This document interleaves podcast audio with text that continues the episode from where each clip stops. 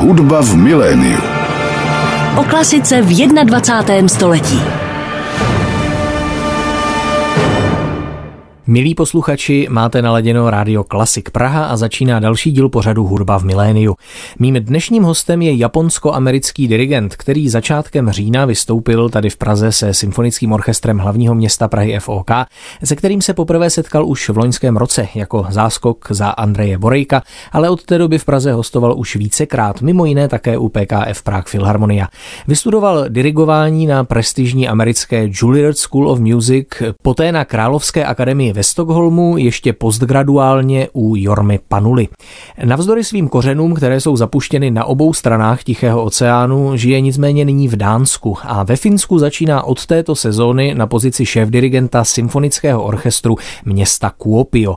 Má rád ale také jazz, lidovou hudbu a jiné žánry a v provádění klasicko-romantického repertoáru zastává přístup, kterému říká dobově inspirovaná interpretace. O tom všem si budeme v dnešním pořadu Hudba v miléniu povídat povídat s dirigentem Eugenem Cigánem, který je mým hostem. Vítejte, mám radost, že jste přijal pozvání do tohoto pořadu. It's my pleasure, thank you. Potěšení je na mé straně, děkuji. Možná, abychom vás ještě našim posluchačům trochu zevrubněji představili, pojďme si nejdřív povídat o vašich hudebních kořenech. Máte velmi mezinárodní původ, narodil jste se v Japonsku, ale vyrůstal jste částečně i ve Spojených státech. Jakým způsobem tyto dvě odlišné kultury ovlivnily vaši hudebnost a váš přístup k hudbě? I think musically, the biggest influence was from my American father. Myslím, že po hudební stránce mě nejvíce ovlivnil můj americký otec. Měl velice eklektický hudební vkus. Byl milovníkem filmové hudby i jazzu a za mlada byl profesionálním tanečníkem východoevropských lidových tanců.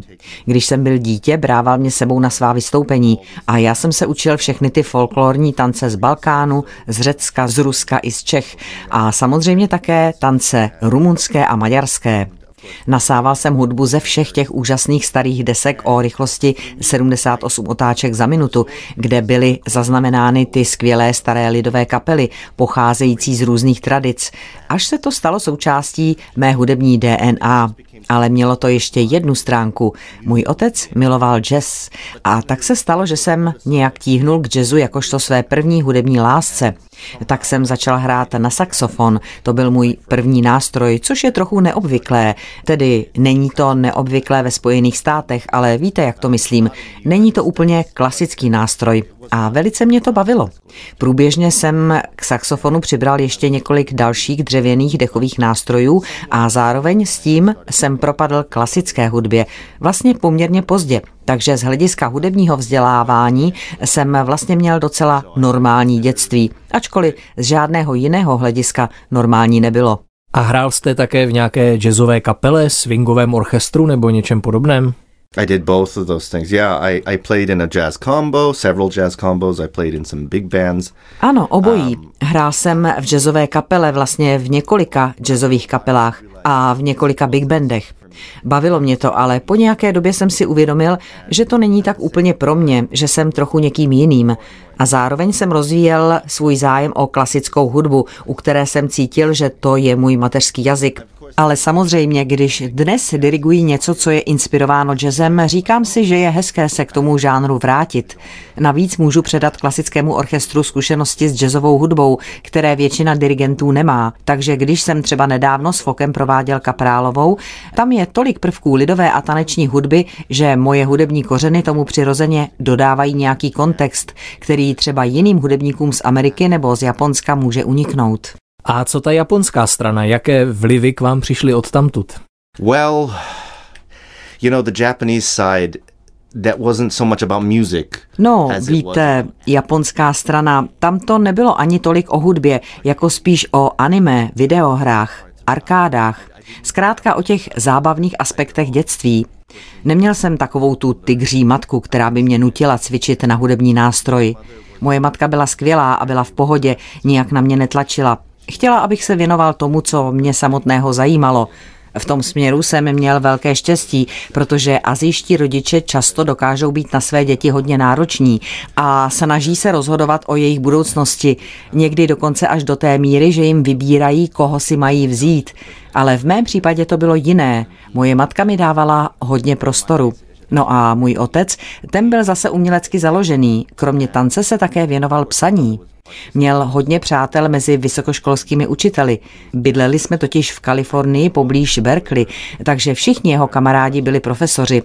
Takže v takovém intelektuálním a uměleckém prostředí jsem vyrůstal. Když už jsme zmínili jazz, o kterém jste říkal, že to byla vaše první hudební láska, už proběhla spousta pokusů propojit jazz a klasickou hudbu. Snažili se o to i velmi slavní skladatelé, ale ne vždy úplně úspěšně. Myslíte, že to má smysl míchat tyto dva žánry, nebo by měly zůstat oddělenými doménami? I'm not a purist. When it works, it works. You know, I think that Bernstein was probably the best at it. Um, Howard Brubeck actually has a wonderful piece dialogues for orchestra and jazz combo. Nejsem purista, takže když to funguje, tak proč ne? Myslím, že Bernstein byl v téhle disciplíně asi nejlepší a Howard Brubeck napsal skvělou skladbu. Jmenuje se Dialogy pro jazzové kombo a orchestr. To je úžasný kus a existuje skvělá nahrávka s jazzovým kvartetem jeho bratra Davea Brubecka a právě s Bernsteinem. Vyšla na LP desce, která se, myslím, jmenuje Bernstein hraje Brubecka, Brubeck hraje Bernsteina nebo něco takového. A je to prostě úchvatné. No a samozřejmě, jelikož jsem hrál na saxofon, mým oblíbencem byl vždycky Paul Desmond, což byl nesmírně výrazný, sofistikovaný umělec. Inu, jazz ze západního pobřeží. Takže jednoduše řečeno, může to fungovat? Já osobně to nevyhledávám. Většinou takové spojení klasiky a jazzu zní příliš jako jedno a ne dost jako druhé. Propojování žánrů nemusí nutně znamenat lepší hudební zážitek, ale když se to povede, proč ne? Existují někteří crossoveroví hudebníci. No možná crossover není správné slovo, ale třeba Yuri Kane vydal Málerovské album, které je naprosto úžasné. Ale je to klasická hudba? Ne. Je to jednoznačně jazz, který je ovšem inspirovaný Málerovou hudbou a využívá její témata. Ovšem je to podle mého názoru fantastické. Takže ano, existují způsoby, jak to udělat dobře, ale nefunguje to vždycky. Pojďme si teď pustit ukázku ze zmíněné nahrávky Bernstein hraje Brubeka, Brubek hraje Bernsteina. Bude to úvodní allegro ze skladby Dialogy pro jazzové kombo a orchestr. Hraje Dave Brubek kvartet a New Yorkská filharmonie, kterou řídí Leonard Bernstein. Posloucháte Klasik Praha, pořád hudba v miléniu. Mým dnešním hostem je dirigent Eugene Cigan a právě jsme slyšeli ukázku z jedné z jeho oblíbených jazzově klasických nahrávek. Bernstein hraje Brubeka, Brubek hraje Bernsteina. Bylo to úvodní allegro ze skladby Howarda Brubeka Dialogy pro jazzové kombo a orchestr. New Yorkská filharmonie pod taktovkou Leonarda Bernsteina hrála spolu s Dave Brubek kvartetem. To mě mimochodem přivádí k zajímavé otázce, kde jazz začíná a kde končí, protože během dějin jazzu se z něho stal velice široce rozkročený, všežravý žánr. Co podle vás vlastně jazz definuje? Co je jeho podstatou? Oh, well, I'm no jazz scholar myself. I think it's become such a broad uh, genre that it's it has subgenres. Mm-hmm. No, já osobně nejsem žádný jazzový expert a z jazzu už se stal tak široký žánr, že má i své vlastní subžánry. Za sebe mohu říct jen tolik, že to, co se mi jako teenagerovi líbilo, byl jazz ze západního pobřeží. Zajímal jsem se také o bebop, postbop, hardbop, swing byl také bezvadný ale když jsem došel až ke Coltraneovi, už se mi nepodařilo pořádně proniknout do té oblasti jazzové avantgardy, takže můj jazzový rozhled je omezený. A ke klasické hudbě jsem přešel dřív, než jsem stačil své, řekněme, jazzové vzdělání pořádně dokončit. Říkal jste, že v jazzu jste pořádně neproniknul do oblasti avantgardy. Jak to máte s avantgardou v hudbě? Protože... Chtěl jste říct v klasické hudbě? Ano, samozřejmě v klasické hudbě. Protože minule před vaším říjnovým koncertem s FOK jsme už mluvili o tom, čemu vy říkáte dobově inspirovaná interpretace, nikoli dobově poučená, ale dobově inspirovaná. Tak jsem si říkal, jestli máte kromě těch historických dobových děl taky zájem o uvádění premiér děl soudobých autorů. That's a mixed bag, I think, you know, because we have so many composers and only some of them write. Já bych řekl, že to je smíšená kategorie. Máme spoustu skladatelů a jen někteří z nich píšou skvělou hudbu. Ale tak tomu podle mě bylo od jak živa. Vždycky bylo poměrně hodně skladatelů, ale jen hrstka z nich se propsala až na vrchol. Mým cílem bylo od jak živa provádět. Je hodně způsobů, jak to využít. Říkal Duke Ellington, jsou jen dva druhy hudby. Dobrá a špatná. A to podle mě platí pro jakýkoliv žánr, včetně soudobé klasické hudby. Existují skvělé soudobé skladby a soudobí skladatelé. A pak je tady ten zbytek. A já se snažím vybrat ty, kteří ke mně nějak promlouvají. Když budu mluvit obecně, aniž bych se nějak omezoval, nejsem z těch, kteří vyhledávají světové premiéry nových děl, protože se nejdřív chci podívat, jak to dopadlo. Zabralo to? Líbilo se to publiku? Líbilo se to mně? Můžu té skladbě svým pohledem něčím prospět? Tyto otázky si položím a pak teprve se rozhodnu, jestli se tomu chci věnovat nebo ne. Je spousta dirigentů, kteří jsou do soudobé hudby mimořádně nadšení a interpretují ji skvěle. A já říkám, výborně, jen ať se tím zabývají. Já si raději počkám a podívám se, co z toho vyleze a jaké ovoce jejich práce přinese. Nicméně, co se mě týká, soustředím se na klasicko-romantický repertoár, především, ale ne výhradně. Jasně, protože světové premiéry jsou často i světovými derniérami, jak už to tak chodí. Myslím, že mnoho soudobých skladeb by potřebovalo někoho jako vy, kdo si je nejdřív okoukne a po premiéře je případně ještě oživí. Možná byste ještě trochu mohl rozvést povídání o tom svém konceptu dobově inspirované interpretace, protože to mi připadá zajímavé. Tak mohl byste nám ještě říct, jak jste k tomuto přístupu vlastně dospěl, co ve vás takové úvahy podnítilo? I think that in my entire career, I've always been drawn to old fashioned performances, um, recordings that are, are older than 50 years. Řekl bych, že během celé mé hudební kariéry mě vždycky přitahovala staromódní provedení, nahrávky starší než 50 let a více. Takže když jsem začal profesionálně dirigovat, ani jsem si neuvědomoval, že to, co dělám, je ve skutečnosti dobově inspirované. Prostě jsem to tak dělal, protože se mi to líbilo. Více jsem o tom začal přemýšlet během posledních zhruba deseti let a obzvlášť v období pandemie, kdy jsem měl spoustu času na čtení a studium, jako asi každý, a bylo to pro mě velmi plodné období. Tehdy jsem si přečetl knihu Bruce Heinze, která se jmenuje Konec staré hudby a měl jsem takový moment prozření, jako by do mě uhodil blesk a řekl jsem si, aha, to, o co jsem vždycky podvědomně usiloval, je tahle dobově inspirovaná interpretace, ovšem bez dirigentských a interpretačních omezení. A uvědomil jsem si, že tento přístup ještě nebyl tak volně a kreativně aplikován na romantickou hudbu jako na starou hudbu. Řekl bych, že i v rámci komunity hudebníků věnujících se dobově poučené nebo dobově inspirované interpretaci najdeme dva druhy lidí – Jedni jsou více orientovaní na pravidla, druzí jsou kreativnější. To je jen takové velice povšechné rozdělení. Samozřejmě mezi těmito dvěma kategoriemi je ještě spousta dalších případů. Nicméně já vnímám, že i v romantickém období existovaly nějaké dva opačné póly. Vzpomeňme si na tu slavnou válku romantiků, jak to bývá označováno. Na jedné straně byla Mendelssohnova Lipská škola, která byla velmi konzervativní, a na druhé straně to byl Bayreuth, Weimar a Wagner a Liszt. No a historickým výsledkem této války bylo to, že Wagneriáni získali obrovský vliv, ale pak s první světovou válkou a s protiněmeckými náladami, které přišly po ní a které spečetila druhá světová válka, byl Wagnerovský přístup potlačen modernisty. Konkrétně Stravinský byl první, kdo to vyslovil nahlas. Napsal slavný esej o svém oktetu, v němž se vyjádřil, že jeho oktet nemá žádný vztah k jakékoliv dříve napsané hudbě, že stojí jako samostatný objekt. To samozřejmě parafrázuji, nejspíš hrozně, ale jeho myšlenka zkrátka spočívala v tom, že hudba nemá žádný význam, že to je jenom obže dár, což koresponduje s myšlenkami Bauhausu, Picassa. Přímost, snaha odříznout se od minulosti, která postupně přivedla svět až ke kataklizmatu v podobě první světové války. 20.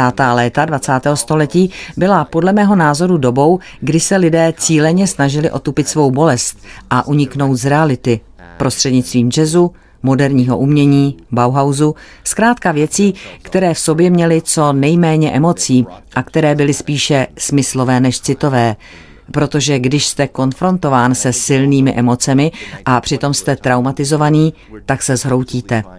Takže v té době se dařilo umění, které bylo, řekněme, antisentimentální. Z tohoto důvodu se tedy domnívám, že jestli máme nějak interpretačně přistupovat k hudbě, která vznikla před modernismem, musíme se především vrátit k tehdejší estetice, abychom pochopili, jak svobodný, emocionální a vytříbený, ale zcela odlišný byl ten systém komunikace.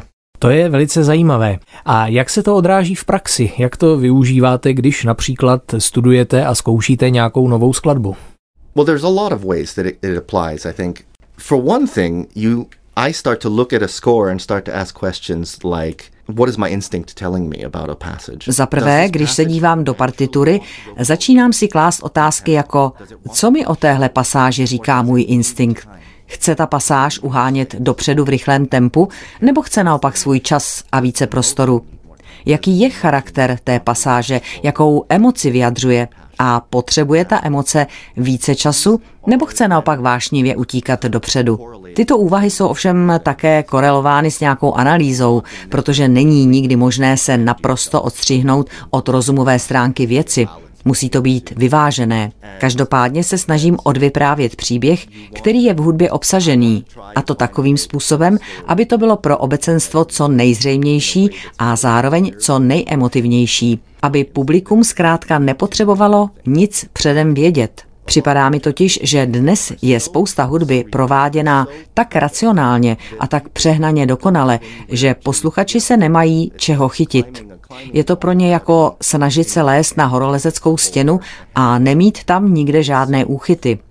Ta interpretace je tak dokonalá, že je plochá a vypadá pak jako jedna veliká jednolitá zeď. Ale pokud jde o romantismus, zastávám názor, že to není jen součást stylu, ale že dokonce to patří k samotné podstatě tohoto stylu. Přerušovat ten jednolitý tok různými rétorickými prostředky, abyste získali pozornost publika. To máte jako z herci. Kdyby herec mluvil monotónně, nepracoval by pořádně s pauzami nebo změnami intonace a prostě by četl text přesně tak, jak je vytištěný na papíře, to není žádný prožitek. To za vás může udělat i Google. Takže v tomto ohledu jsme se v klasické hudbě tak trochu sami zahnali do kouta. Podařilo se nám dovést k dokonalosti naprosto minimální interpretaci. Dobře, děkuji. Tak pojďme si teď pustit jednu ukázku vaší interpretace romantické hudby. Bude to závěrečná věta Brahmsovy třetí symfonie F-dur. Diriguje můj dnešní host Eugene Cigan, hraje finský orchestr Tapiola Sinfonieta. Na rádiu Klasik Praha posloucháte pořád hudba v miléniu. Mým dnešním hostem je dirigent Eugene Cigan. Před chvílí jsme hovořili o jeho přístupu k interpretaci romantické hudby a toto bylo jeho provedení čtvrté věty ze třetí symfonie F-dur Johannese Brahmse. Hrál finský orchestr Tapiola Sinfonieta.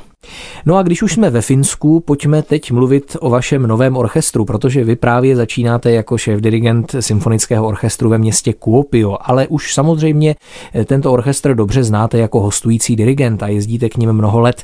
Tak jak ten orchestr zní a jaký byste s nimi chtěl nastudovat repertoár?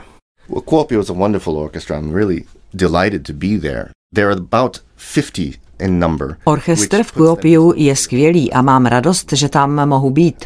Je tam asi 50 hráčů, což je podobná velikost, jakou má slavná Meininger Hofkapelle, tedy dvorní orchestr v Meiningenu, který vedl v 80. letech 19. století dirigent Hans von Billow. Proslavili se Beethovenem a jeho hyperromantickou interpretací, kterou stělesňoval právě Billow. A z mého pohledu by se symfonický orchestr města Kuopio mohl stát skvělou experimentální laboratoří k proskoumávání Beethovenova orchestrálního díla, ale třeba i Brahmsova díla a právě v tomto hyperromantickém duchu. Když máte menší obsazení, poskytuje to i větší flexibilitu. Můžete se více věnovat detailům. A naštěstí máme v Kuopiu také skvělou koncertní síň, kde všechny tyto zvukové detaily vyniknou. Když už mluvíme o Skandinávii, vy jste kromě Juilliard School taky studoval ve Švédsku na Královské akademii, kde jste byl, pokud vím, žákem Jormy Panuly, který je možná nejúspěšnějším pedagogem dirigování naší doby. Co z něj tedy vlastně dělá tak úspěšného učitele? Protože jeho studenti dostávají prestižní dirigentské pozice po celém světě, dokonce i ve velmi mladém věku. Tak jsem konečně rád, že se na to můžu zeptat přímo někoho z jeho žáků. Jak to Jorma Panula dělá, že je jeho výuka tak účinná? I think I'm an outlier among his his students, but uh, I will say that first of all, there's the Finnish culture, mm-hmm. which is naturally less verbose. They don't speak as much as most cultures. Já myslím, že jsem mezi jeho studenty výjimkou, ale řeknu to takhle. Za prvé hraje roli finská kultura, která je přirozeně málo mluvná. Finové toho zkrátka nenamluví tolik jako lidé z jiných kultur. Jsou od přírody založení nonverbálně. A výuka Jormy Panuly je založená právě na té komunikaci beze slov. Samozřejmě z teoretického hlediska je vlastně veškeré dirigování nonverbální komunikace, ale všichni dobře víme, že na zkouškách prostě někdy promluvit musíte. Finská škola dirigování, pokud to tak můžu nazvat, tedy podle mého názoru dovedla k dokonalosti ten nonverbální aspekt celé věci. Mluvit, co nejméně je to možné a nechat muzikantům prostor k tomu, aby mohli hrát. A finská škola je zároveň velice moderní. Nevyhledávají za každou cenu neobvyklá provedení. Snaží se interpretovat partituru tak, jak je napsaná. A když tohle děláte na velmi dobré úrovni, tak pak nijak nevyrušujete orchestr. Orchestr samozřejmě očekává, že je necháte hrát v duchu jejich vlastní tradice a že se bude hrát to, co mají před sebou na papíře. A těmto účelům finská dirigentská škola vyhovuje přesně. Nicméně čtu mezi řádky, že tohle je přístup, který vy jste si tak úplně neosvojil, když tedy říkáte, že jste mezi panulovými žáky spíš výjimkou. I mean, I learned a lot from Jorma. He's an incredible teacher, and especially because he doesn't get in the way of your own development and he doesn't try to shape your interpretations. Rozhodně jsem se toho od Jormy hodně naučil. Je to úžasný učitel, obzvláště v tom smyslu, že nepřekáží vašemu vlastnímu vývoji a nesnaží se vaši interpretaci tvarovat k obrazu svému. Dokonce vám ani nic moc nepředvádí, myslím fyzicky, jak byste to měl dělat. Za to má ale určité zásady, Ovšem, tyto principy pak různí lidé uplatňují různými způsoby, což znamená, že jeho studenti nejsou všichni stejní, ale dodržují určitý návod, jak interagovat s orchestrem na úrovni gest. Takže v tom, podle mého, spočívá jeho úspěch. Pojďme teď ještě možná něco říct k vašim nahrávkám. Vydal jste album se skladbami rumunského skladatele jménem Radu Palady. Přiznám se, že jsem o něm dosud nikdy neslyšel, tak jaká je to hudba? Well, Paladi was kind of a chameleon. Mm-hmm. He could do many different things. And on that CD, you hear the two very different sides of him. One was the populist side with this wonderful little suite. Palady byl svým způsobem chameleon, dovedl dělat mnoho různých věcí a na tom CDčku můžete slyšet jeho dvě velmi odlišné stránky. Jednak je to jeho populistická stránka, kterou reprezentuje třeba jeho krásná malá svita, Myslím, že ji složil pro nějaký televizní pořad a zní to jako Kodáj. Je to nádherná, evokativní, folkloristická hudba. Ovšem druhou stranu mince na tomto CDčku představují jeho dva instrumentální koncerty, což je extrémně moderní hudba z poloviny minulého století, velice ostře řezaná a disonantní hudba. Myslím, že to dokazuje, že byl nesmírně talentovaný, když dokázal ovládnout takové dva naprosto odlišné styly a v obou z nich tvořit skvělou hudbu. Pojďme si tedy teď pustit z této nahrávky hudební ukázku. Bude to třetí část tokáta z koncertu pro klavír a orchestr rumunského skladatele jménem Radu Palady. Hraje Württemberská filharmonie Reutlingen a diriguje můj dnešní host Eugene Cigan. Posloucháte Radio Klasik Praha, pořad hudba v miléniu. Toto byla třetí věta klavírního koncertu rumunského skladatele jménem Radu Palady. Jehož skladby natočil můj dnešní host, dirigent Eugene Cigán s Württemberskou filharmonií Reutlingen. A ta druhá z vašich nahrávek, ta byla, pokud vím, se skotským symfonickým orchestrem BBC pro Hyperion a byli to romantičtí skladatelé Bronsart a Uršpruch. Takže tady jste uplatnil svůj dobově inspirovaný přístup? Actually, in those performances, you won't hear much of that because mm-hmm. the soloist was not in that style. Na těchto um, nahrávkách so... z něj ve skutečnosti moc neuslyšíte, protože solista nehrál v tomto stylu. No a jak už jsem říkal v našem minulém rozhovoru, já se vždy snažím přizpůsobovat solistům, protože oni jsou v popředí, oni dělají show a já jim to chci zjednodušovat. Takže v tomto smyslu tahle nahrávka není ani tak o mně, jako spíš o tom solistovi. Jasně. Vím, že jste taky operním dirigentem. Souhlasil byste s tvrzením, že pro dirigenta je prospěšné věnovat se jak symfonické, tak operní oblasti, nebo je podle vás v pořádku se specializovat jen na jedno? I think it's very common that people get pigeonholed into one category or another. Myslím, že se často stává, že lidé jsou zaškatulkováni do jedné nebo do druhé kategorie a to je nebezpečné, protože z každé té disciplíny si můžete odnést velkou spoustu dovedností a pokud se věnujete oběma, stanete se bohatším umělcem, který má v tašce k dispozici více nástrojů. Samozřejmě koncertní hudba a opera jsou úplně odlišné obory, ale pokud se budete věnovat oběma, může vám to jen prospět. Občas se taky stává, že někteří dirigenti k oběma těm žánrům přistupují stejně, že ten vedlejší žánr pojímají stejně jako ten hlavní. Tím se někdy mohou dostat do potíží. Stejně bych ale každému poradil. Ano, dělej všechno. Takže to je rada, kterou byste dal mladým dirigentům? Do everything, absolutely. And but then for myself, like I've gravitated more towards symphonic. Um, but I love doing opera and I do it when I can. Rozhodně, řekl bych jim, dělej všechno. Kdybych měl ale mluvit jen za sebe, já jsem vždycky tíhnul více k symfonické hudbě. Operu mám rád a pokud můžu, tak se jí věnuji, ale taky si dobře uvědomuji, že realizace opery je velmi komplikovaná. Je tam veliké množství různých proměných a veliké množství různých lidí, kteří o něčem rozhodují, jak bude ta inscenace vypadat, koho do ní obsadíme, kdo bude hrát v orchestru, což je často každý večer jiné. A tohle všechno, aspoň z mého pohledu, stěžuje dosažení nějakého uspokojivého konsenzu. Ale to je pouze můj osobní pohled. Pro některé lidi je tohle všechno zkrátka součástí jejich operního života a je to pro ně v pořádku. Z nich se pak stanou operní dirigenti, ale na můj vkus je tam až příliš mnoho proměných. Rozumím. Někteří dirigenti si užívají tu spolupráci každého s každým a všechna ta vyjednávání a kompromisy, ale vy ne. Well, I mean, negotiation is part of life. Mm. You know, you have to do that. But I think, well, with stage directors doing what they do, you know, some of them are very musical and brilliant, and then some of them have these crazy ideas that just. Vyjednávání je samozřejmě součástí života, to je nevyhnutelné.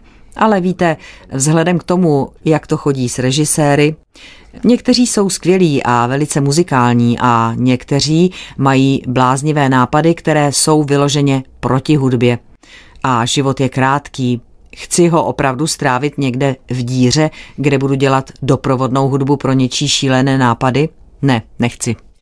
Říkal jste, že život je krátký, což je bohužel také náš pořad, který se pomalu chýlí ke konci. Ale když už mluvíme o krátkém životě, co děláte ve volném čase? Je mi jasné, že volného času asi moc nemáte, ale někde jsem četl, že tančíte tango. Yes, I, I love dancing tango. I just don't have very much time for it. Ano, tango uh, tančím moc rád, jen na to bohužel nemám moc času. Bydlím v malém městě v Dánsku a tam nemáme žádnou tangovou komunitu, takže tak to prostě je. Mnohem více jsem tančíval, když jsem bydlel v New Yorku, v Berlíně, ale dnes už to není koníček, který bych mohl nadále pěstovat. Každý má jiný způsob odpočinku a já jsem veliký šprt, zbožňuji čtení, literaturu, filozofii. To je pro mě moje, řekněme, hlavní vedlejší aktivita. Čtení a studium. Takže nečtete nezbytně věci, které se týkají hudby. Not necessarily, but in a way I would say everything is connected, so there is something to be learned from everything. Ne nezbytně, ale řekl bych, že všechno souvisí se vším a ze všeho se člověk může něco nového naučit. Dirigent Eugene Cigan byl dnes hostem pořadu Hudba v miléniu, tak se budeme těšit, že vás budeme v Praze výdat stále častěji na vašich budoucích koncertech zde. Děkuji vám za rozhovor a děkuji za vaše odpovědi. Naschledanou.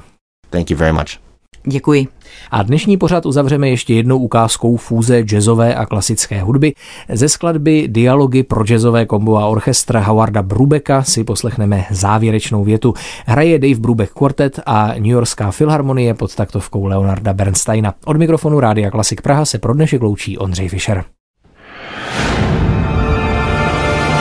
Hudba v miléniu.